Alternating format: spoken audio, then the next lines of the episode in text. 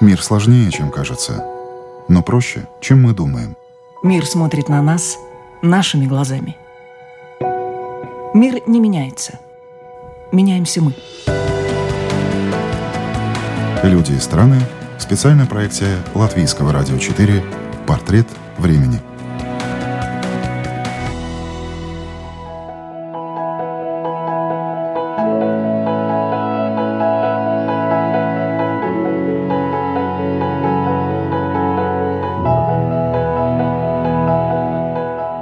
Добрый день! В эфире программа «Портрет времени». Сегодня ее веду я, Людмила Вавинска.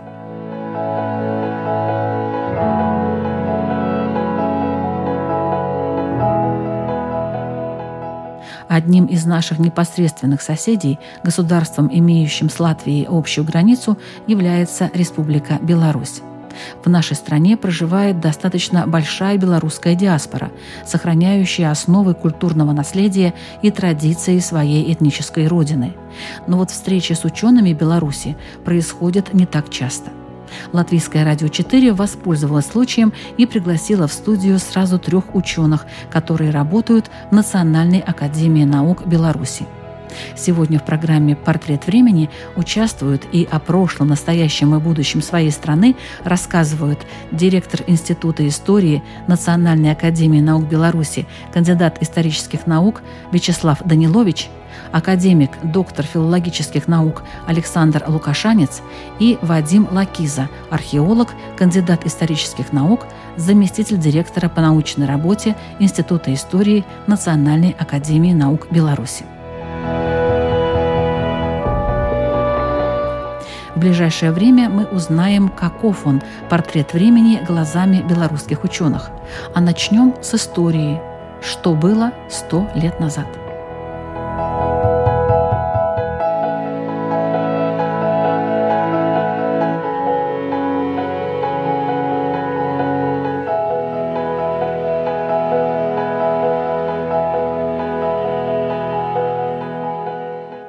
1918 году Беларусь получила независимость. Это не совсем так. Значит, была первая попытка создать независимое белорусское государство. Белорусская Народная Республика была объявлена, но в силу разных причин, и прежде всего причин геополитического характера, реальным государством она не стала. Была германская оккупация на территории Беларуси, значит, и германские власти оккупационные не позволили сформировать государственный какой-то аппарат. Поэтому реально национальная белорусская государственность реализовывалась уже на советской основе.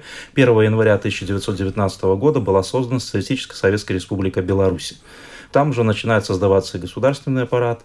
Тоже целый ряд сложных моментов был, но тем не менее вот от этой даты уже можно говорить о реальном национальном белорусском государстве. То есть в этом году Юбилей. 1 января, да, исполнился вот юбилей, получается, белорусской государственности столетия. Мне надо отметить, что вообще у нас в Институте истории Национальной академии наук Беларуси разработана концепция истории белорусской государственности.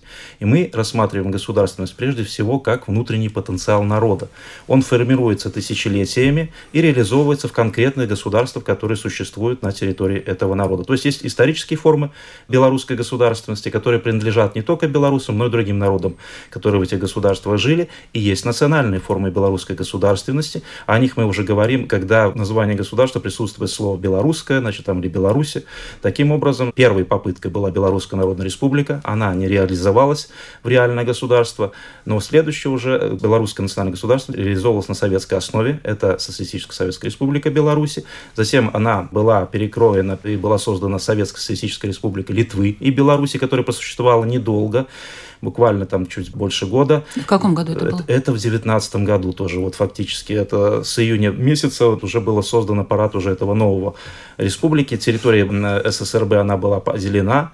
Часть Восточная Беларусь была присоединена к РСФСР. Ну, литовско-белорусское вот это вот советское государство создавалось с целью, прежде всего, как буфер по отношению к Польше, потому что Польша высказала претензии на земли бывшей Речи Посполитой границы 1772 года. Но в результате польско-советской войны фактически фактически э, СССР, Литвы и Беларусь, она перестала существовать как государство. И когда уже Красная Армия освободила территорию Беларуси от поляков в 20 году, было принято решение воссоздать Социалистическую Советскую Республику Беларусь. 31 июля 1920 года была повторно провозглашена независимость СССРБ. И дальше уже от этой республики, затем она стала называться Белорусская Советская Социалистическая Республика, просто название было изменено, и фактически на этом фундаменте выросла современная Республика Беларусь, независимое суверенное государство. Как вы вообще оцениваете состояние вот этой суверенности и независимости? Насколько оно сейчас в наше время реально? В наше время, конечно же, трудно говорить о независимости, но мне кажется, что в наше время можно говорить о суверенитете, потому что государство и его народ, который его населяет, должны выбирать тот политический вектор, в котором они должны развиваться. Современный мир он невозможен без союзов. Реально быть независимым там, э, государством в мире, ну не знаю, может быть, э, на мой взгляд, это может только Россия, которая имеет еще достаточно людской потенциал, необходимые ресурсы. Как бы если от всего мира остального отгородиться, она может существовать. Наше государство, значит, естественно, оно, находясь в центре Европы, на пересечении торговых путей между Западом и Востоком, мы неизбежно должны заключать какие-то союзы и находиться во взаимодействии взаимодействии с другими государствами. Но, еще раз подчеркну, важно то, что мы сохраняем свой суверенитет. То есть сами определяем, наше государство определяет, с кем вступать в союзы, заключать договора и прочее. Вот это вот вещь реальна. А то, что говорить о независимости, конечно, это больше мы провозглашаем это, да, мы это отмечаем, но в реальном современном мире независимым быть от других государств ну, невозможно. Но вот сейчас у Беларуси такое э, своеобразное положение, потому что, с одной стороны, это единственная страна, которая очень, так сказать, открыто провозглашает свое сотрудничество с Россией. С другой стороны, именно в Минске были подписаны те самые соглашения, которые сейчас вроде как выполняются, не выполняются относительно востока Украины. То есть, с одной стороны, такая позиция, мы вот дружим с Россией, мы этого не скрываем, это здорово, это хорошо.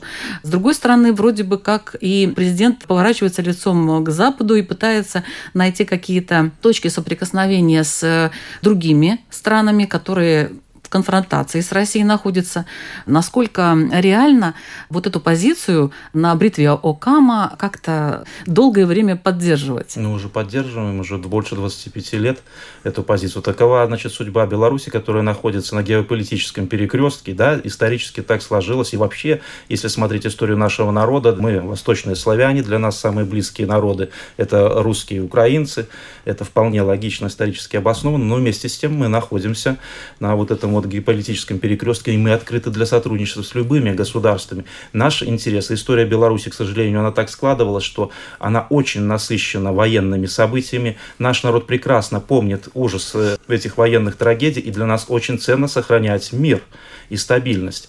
То, что делается вот у нас 25 лет в нашем государстве, как раз-таки сохранен вот этот вот мир и стабильность. И в условиях современной геополитической ситуации мы нашли свое место и своего рода являемся мостом между Западом и Востоком. Я полагаю, что именно в этом заключается реальный суверенитет и реальная независимость нашей страны, которая имеет возможность в этих сложных геополитических условиях выстраивать свои отношения с любыми странами в зависимости от своих национальных интересов. Поэтому тут нельзя говорить, что может быть вот а почему так, а почему не так. Потому что так есть, и все. Нет, ну... Беларусь по многим вопросам имеет свою точку зрения и не всегда совпадающую с Россией, поскольку вы сейчас акцент делаете на Россию. И самое, наверное, интересное, что и большинство населения поддерживает ту точку зрения, которая существует. Например, последние опросы, да, ну по-разному можно, например, оценивать, но если мы как историки, мы оцениваем ту информацию, которую получаем, в том числе из каких-то средств массовой информации.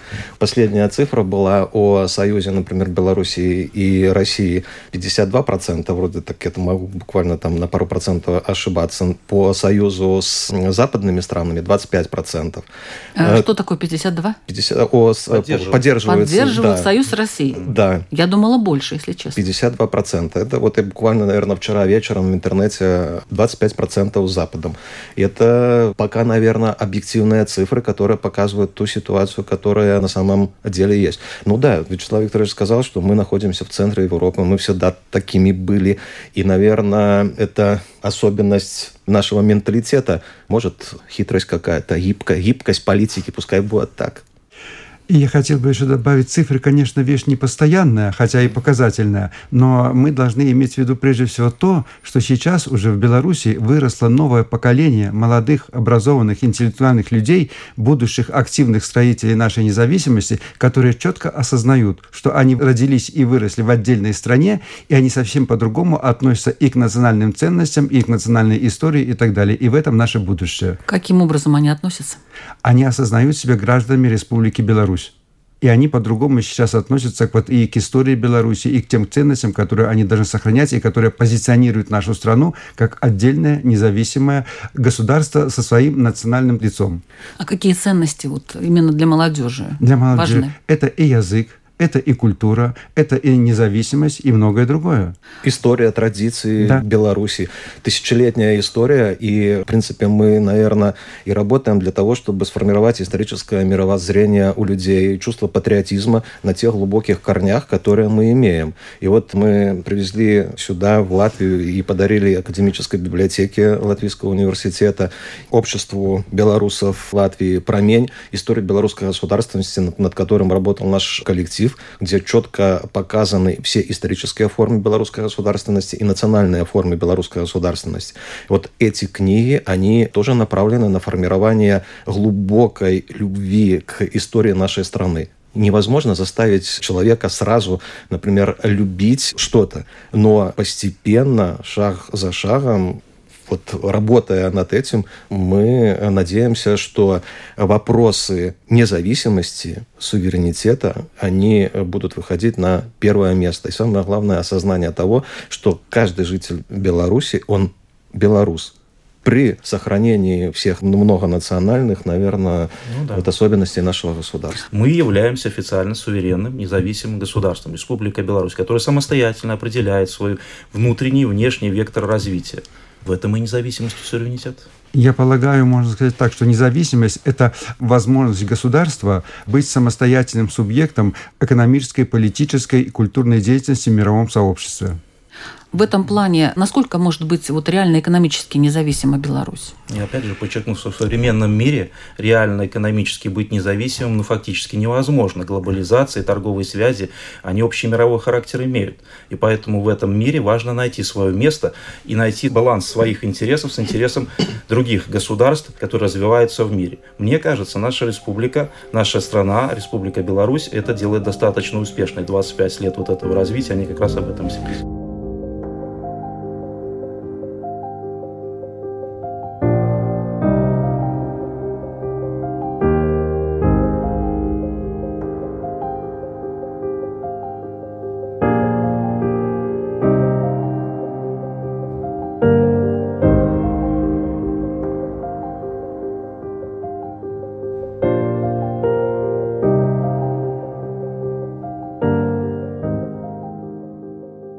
Как лингвист и гуманитарий могу сказать так. Для нас действительно очень важно подчеркнуть, что насколько вот эти такие культурные связи помогают нам друг другу, как я имею в виду народы, понять друг друга, узнать о друг друге больше. Потому что чем больше мы знаем друг друга, тем больше мы ему доверяем, тем больше мы их уважаем. И самое главное, что узнавая культуру, историю, традиции соседей, мы начинаем больше ценить свое собственное. И то, что вот возникло в самом начале нашего разговора об истории, я как раз хотел сказать, но не успел, что именно вот история, белорусская история, это как раз то, чем может гордиться белорусская нация и наше современное молодое поколение. И в этом плане я хотел бы сказать, что у нас в стране, несмотря на всякие нюансы, сейчас делается очень многое для того, чтобы вернуть в современное культурное и информационное пространство наше историческое достояние, как культурное, так и всякое другое. И в этом плане очень много делается. Кстати, не без помощи, может быть, и не без э,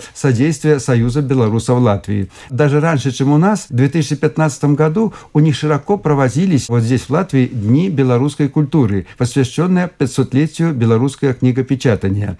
И самое главное, даже не это, то есть здесь вся Латвия узнала о том, что Беларусь на восточнославянском пространстве дала первопечатника. Здесь узнали о том, что белорусский язык был вторым славянским языком и четвертым европейским языком, на котором было напечатаны книги Святого Писания. Писания, Библии. А это тоже о чем-то говорит, в том числе и о нашей истории. Более того, как раз к 500-летию белорусского книгопечатания у нас в Беларуси было осуществлено факсимильное возобновление всех изданий Скорины то, чего не было у нас в силу нашей истории. Сейчас в наше культурное поле вернулась вот такая большая, так сказать, вот историческая ценность, и делается очень много в этом. И это как раз то, что делает нас белорусами у себя в стране и в мировом сообществе. Да, я представляю археологическое сообщество Беларуси, и у нас последние годы очень большие Исследования проводились по разным направлениям, от изучения первоначального заселения территории Республики Беларусь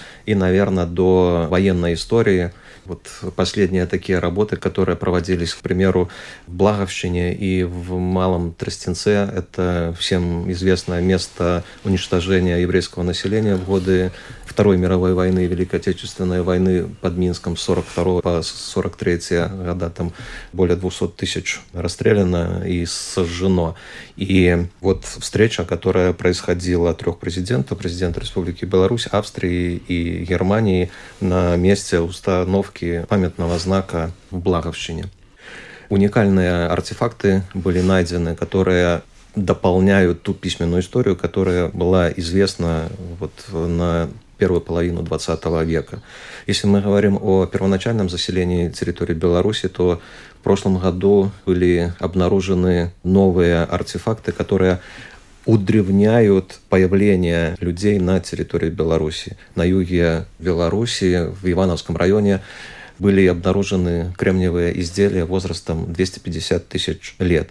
Мы понимали важность, уникальность этих артефактов, и в прошлом году собрали специально в Беларуси конференцию, на которую приехали представители 16 стран со всего мира, и Евросоюза, страны СНГ, Англия, и эксперты подтвердили нашу гипотезу о древности этих артефактов. В этом году мы еще один памятник обнаружили, и наши молодые исследователи раскопали на территории Гомельской области. И там кремниевые изделия датируются возрастом 40 тысяч лет – это при том, что в Беларуси известны два памятника археологии. Наиболее древние – это Юровичи и Бердыш возрастом 26 и 23 тысячи лет. Это мы, если мы говорим о первоначальном заселении территории Беларуси. Я, конечно, сказал бы, наверное, и пригласил жителей Латвии, которые будут в Беларуси и посещают наши такие туристические места, как Несвеж, Мир, Беловежскую пущу, в Беловежской пуще, кроме знакомства с зубрами, с природой, с памятником, который включен в список всемирного наследия ЮНЕСКО, посетить обязательно археологический музей под открытым небом. 1 июня 2019 года он открыт. Первая очередь археологического музея под открытым небом, где можно познакомиться с жизнью и особенностями, наверное, быта людей, которые жили на этой территории в Железном веке, 2000 лет тому назад. Мы восстановили на месте комплекс археологических памятников городища Железного века, и там можно увидеть оборонительное сооружение, деревянные ворота, можно увидеть жилые хозяйственные постройки людей, которые проживали на всей территории Беларуси и представляли разные археологические культуры. Этот музей функционирует, он принимает уже посетителей. И в этом же году, летом, мы проводили исследования на месте строительства второй очереди вот этого археологического музея под открытым небом. Восстановлено древнегерманское подворье, которое в Железном веке население проживало тоже на территории Беловежской пущи, и славянская деревня. Мы в Беларуси и рассказывали во время встреч и в академической библиотеке, в белорусской школе в Латвии нашли в реке Чолн начала XVI века, провели первоначальную его консервацию, и он уже является экспонатом Музея древнебелорусской культуры Национальной академии наук Беларуси челн 8 метров 40 сантиметров. Ну, конечно, для жителей Балтийского региона такие, наверное, корабли или лодки обычное плавательные явление, средства. плавательные средства, обычное явление, но для нас, несмотря на огромное количество рек и озер, это уникальный такой артефакт, который мы подняли, сохранили и на данный момент популяризируем. Это подводная археология развивается в Беларуси. И на данный момент, вот и, и сегодня на реке Березина проводится совместная белорусско-французско-бельгийская экспедиция по изучению места переправы Наполеона через реку Березину в 1812 году. То есть мы направлены на международное сотрудничество, проводим огромное количество разных конференций. У нас действуют и проводятся научные исследования по различным, раз, различным направлениям с различными государствами и странами. Можно дополнить только один момент, хочу тоже обратить внимание, что на сегодняшний день вот нашими археологами в 2017 году на юге Беларуси найдены самые древние на сегодняшний день славянские артефакты славянской пражской культуры, которая простиралась от Судет до Дона когда-то, четвертым веком датируется. Раньше мы считали, что шестого века славяне на территории Беларуси присутствуют, сейчас уже четвертого. Про археологию понятно. Как вы видите в дальнейшем сотрудничество Латвии и Беларуси? Ну, у нас и у Латвии и Беларуси, это страны-соседи, наши народы развивались тысячелетиями оба друг с другом, и поэтому развитие сотрудничества с латвийскими коллегами для нас очень важно потому что, как я уже подчеркнул, история общая, много близкого у наших народов еще с древних времен средневековых. И когда мы сейчас по приглашению белорусов Латвии присутствовали здесь, в Риге, у нас была встреча с руководством Института истории Латвийского государственного университета, и мы обсуждали возможные варианты сотрудничества, реализации каких-то совместных проектов, но прежде всего приграничные регионы, какие-то моменты общей истории и так далее. И договоренность достигнута, в принципе, о том, что мы подпишем договор о сотрудничестве вот между нашим институтом и Институтом истории Латвийского университета.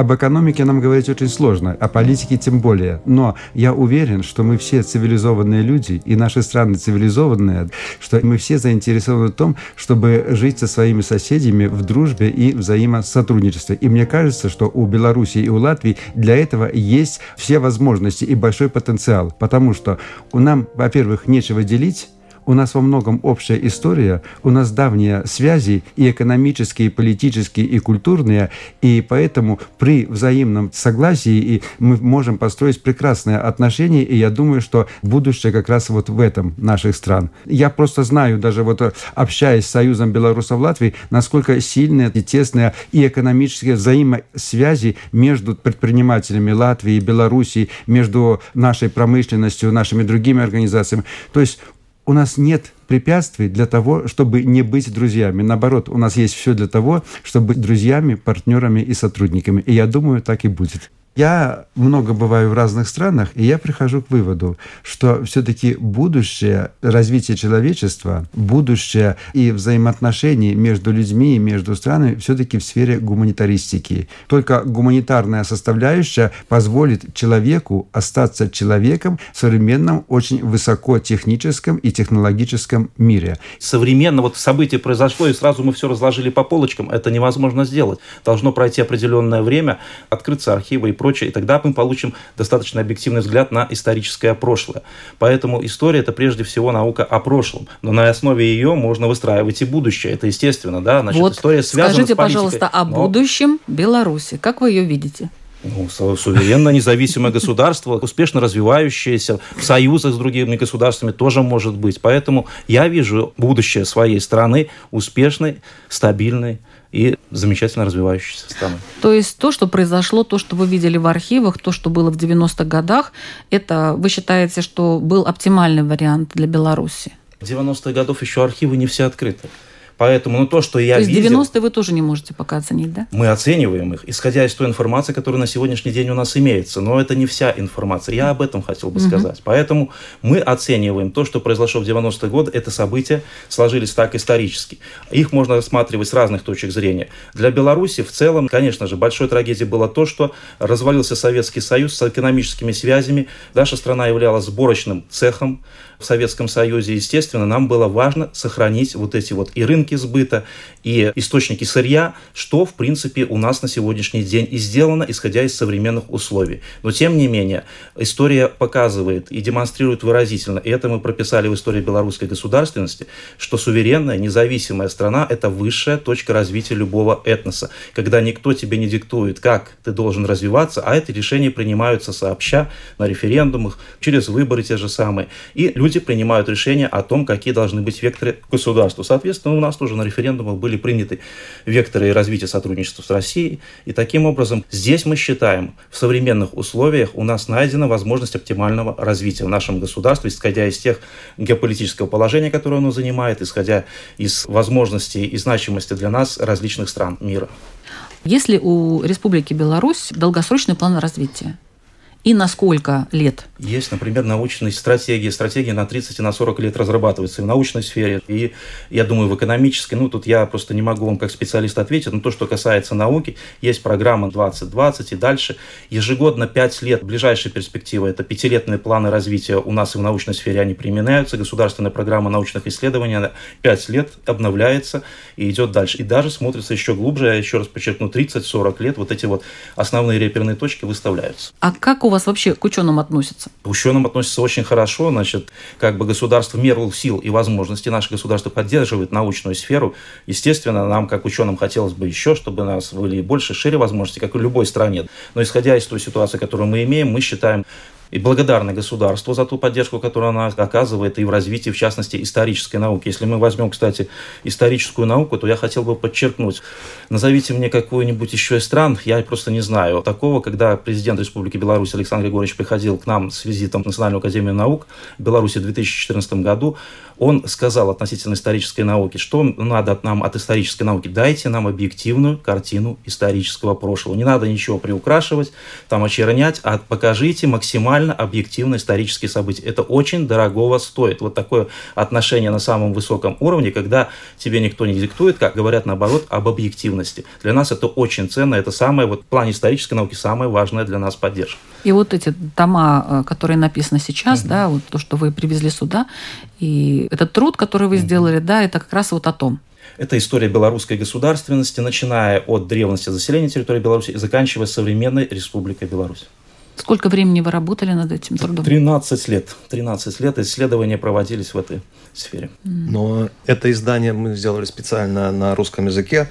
13 лет, наверное, от момента выстраивания гипотезы до формирования, наверное, концепции. Ну да, да, но вышли естественно, два тома. Э, использовались и наработки наших предшественников. Это нельзя сказать, что мы отмели все то, что было раньше, там, в советское время, и стали новое создавать. Мы опирались на то, что было разработано и ранее, но смотрели на историческое развитие нашего народа и вот Беларуси как государства с точки зрения именно белорусов и Беларуси. Как те либо иные исторические события сказались на развитии нашего нашего народа и государства. Положительно, отрицательно. Факт исторический, он всегда присутствует, но интерпретировать его и оценивать можно по-разному, с позиции различных народов и государств. Здесь мы смотрели на свою историю глазами белорусов, то есть как мы видим это.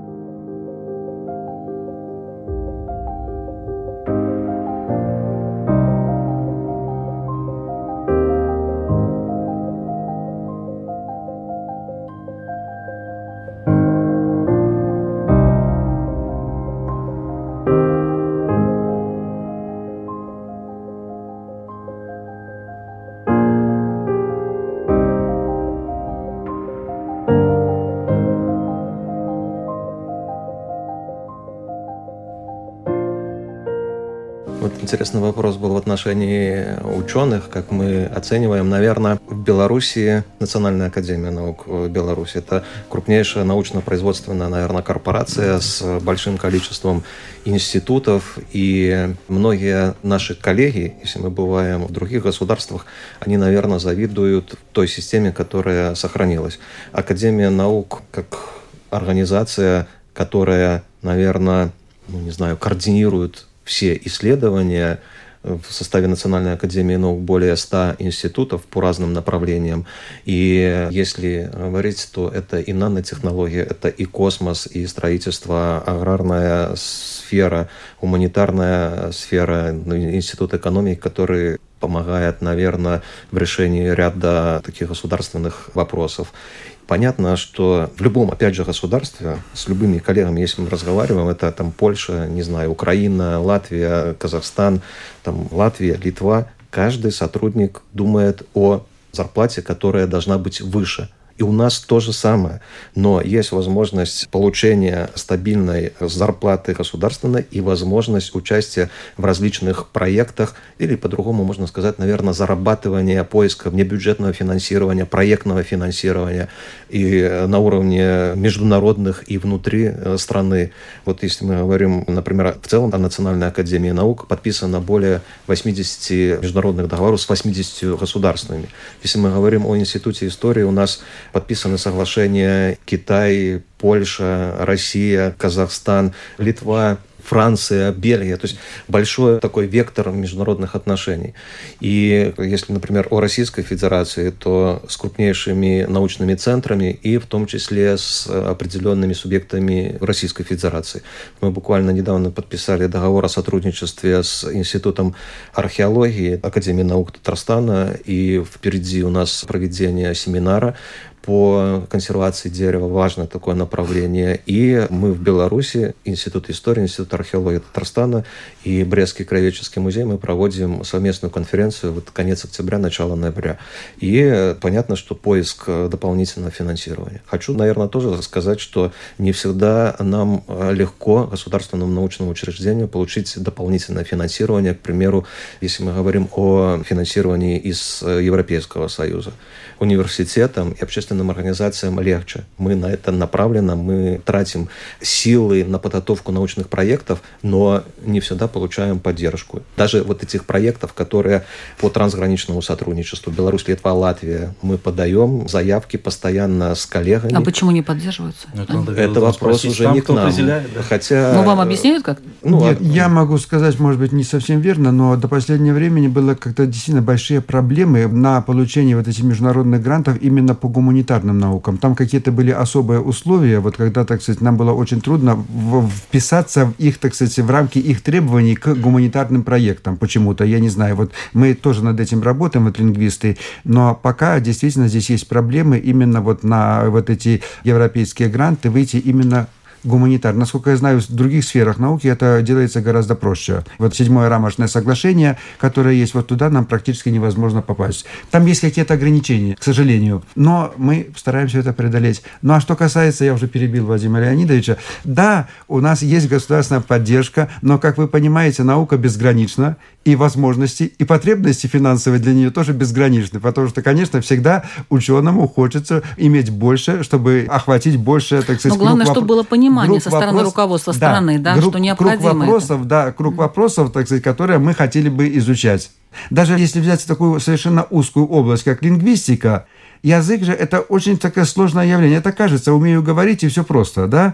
А ведь язык, он очень, очень сложное явление, потому что все завязано на языке. Наука, и политика, и, и история, и культура, и так далее. И производство в том числе. Без языка никуда. Понимаете? Система языка должна быть изучена всесторонне. Но понимаете, что Беларусь небольшая страна, а Украина гораздо больше, Польша еще больше. Английский язык охватывает множество стран. Так, у них, естественно, и возможностей гораздо больше для изучения системы английского языка, чем у нас, у белорусов, для изучения системы белорусского языка. И дело даже не столько в финансировании, сколько, как я грубо говорю, в биологической массе. У нас нет столько специалистов, которые могли бы охватить все сферы. Понимаете? Поэтому, конечно, эти вопросы есть, эти проблемы есть, но слава богу, мы живем и работаем. Да и молодежь, например, если мы говорим о молодежи и в Академии наук, и у нас в Институте истории, и в других организациях. В Институте у нас 30, приблизительно 35%, да, 35% молодых исследователей, которые приходят.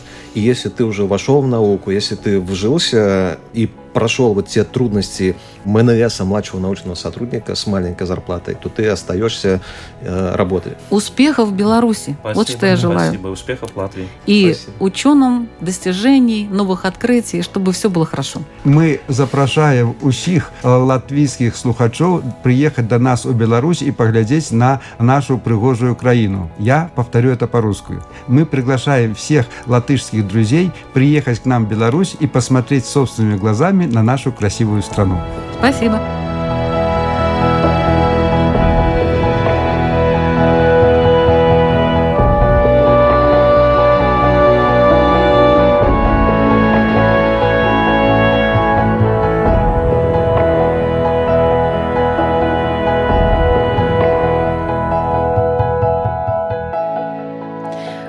Вот такой портрет времени, прошлого, настоящего и будущего Республики Беларусь сегодня нарисовали белорусские ученые. Напомню, что в программе приняли участие директор Института истории Национальной академии наук Беларуси Вячеслав Данилович, заместитель директора по научной работе института Вадим Лакиза и академик, доктор филологических наук Александр Лукашанец. Ведущая программы Людмила Вавинска. Всего вам самого доброго и до следующих встреч на волнах Латвийского радио 4.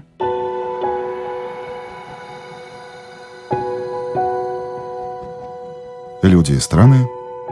Специальная проекция Латвийского радио 4. Портрет времени.